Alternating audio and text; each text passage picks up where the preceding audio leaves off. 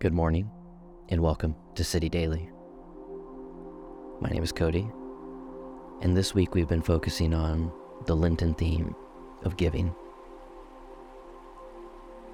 Giving is not only a physical act of generosity, but also a transformational journey of the heart.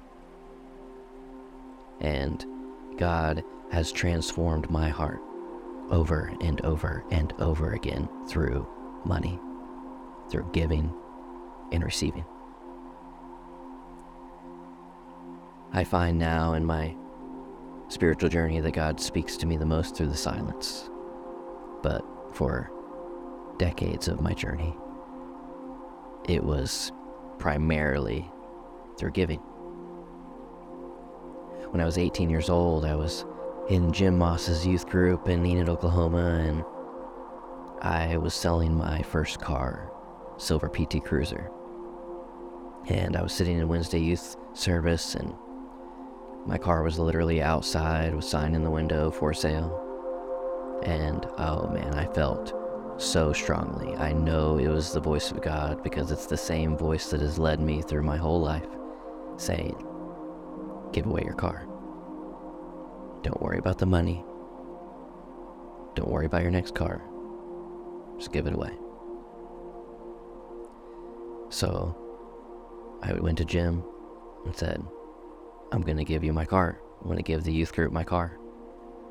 And he said, I knew you were going to do that.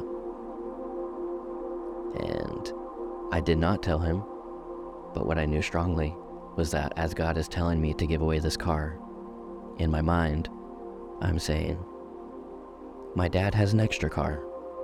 This will be easy. I can just drive that.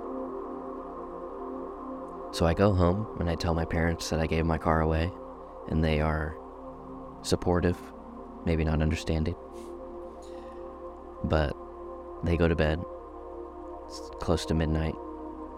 I'm sitting on my parents' couch, and I hear an explosion, a giant bang, tires squealing. I look out the window and I see nothing. Nothing at all. Everything looks as normal. I'm like scanning side to side, looking around. I don't see anything off. I'm like, did I make that up? Was I, did I like fall asleep?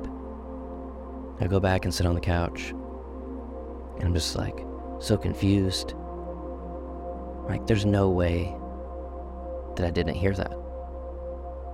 So I go outside, and as I'm walking towards my dad's two cars parked in the street, I notice his truck is parked on the curb. Like, man, dad would never park on the curb. That's odd. And I make it out to the street and see that both of these cars are destroyed. I'm talking broken axles. They are totaled. Two blocks down, I see there's a car in the middle of the road. Just stopped, lights on, people surrounding it. A drunk driver had plowed through both cars. Not only does my dad not have an extra car, he doesn't have his own car, and I had just given mine away. In this moment, it's like, okay, God, I see you. I see you. Uh, why? But I see you. and the the other side of this, the the blessing was that I got to purchase my dream car at the time for a dream price. So low that I knew it was low in the moment, but I confirmed that it was low five years later. Whenever I bought my wife at the time her car, the same car that happened to be a year older than the car I bought, so it's six years later, and I had to pay more money for it. And, you know, in these moments, it's like, you know, is it just coincidence? Are we just making connections where there isn't connections to be made? And, you know, maybe that's true, but in the mystery of it all, I choose to see God. I choose to see the lessons that I'm being drawn into.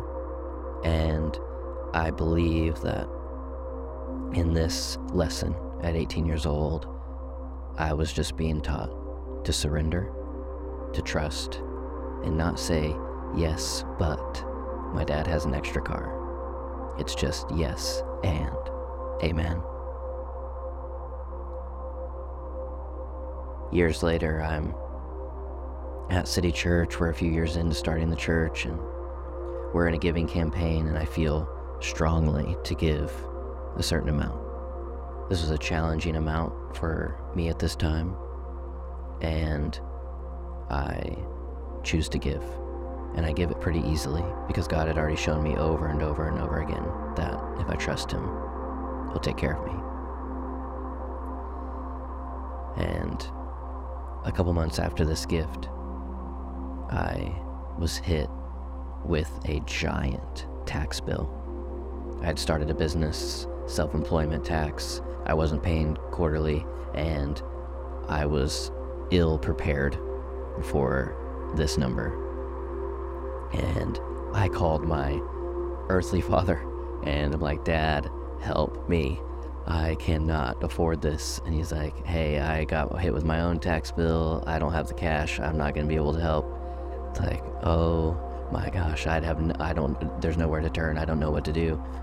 And so my wife at the time and I, we go and to the bank. I try to get a loan and they tell us no. And I am freaking out. I'm sweating. That week, I get a phone call from somebody who goes to City Church and like, hey, I got I had this job come my way, and we need a bunch of video work done, but we need it done in two weeks. Um, can you help me out with it? I'm like, yeah, let's do it. So, I do these videos, and it pays out within a hundred dollars of exactly what I have to pay in taxes. And in this moment, it is just absolute confirmation of God working and speaking through the giving, through the trust, through the challenges, and ultimately the blessing. And I have story after story after story of God showing up when he asked for extravagant gifts.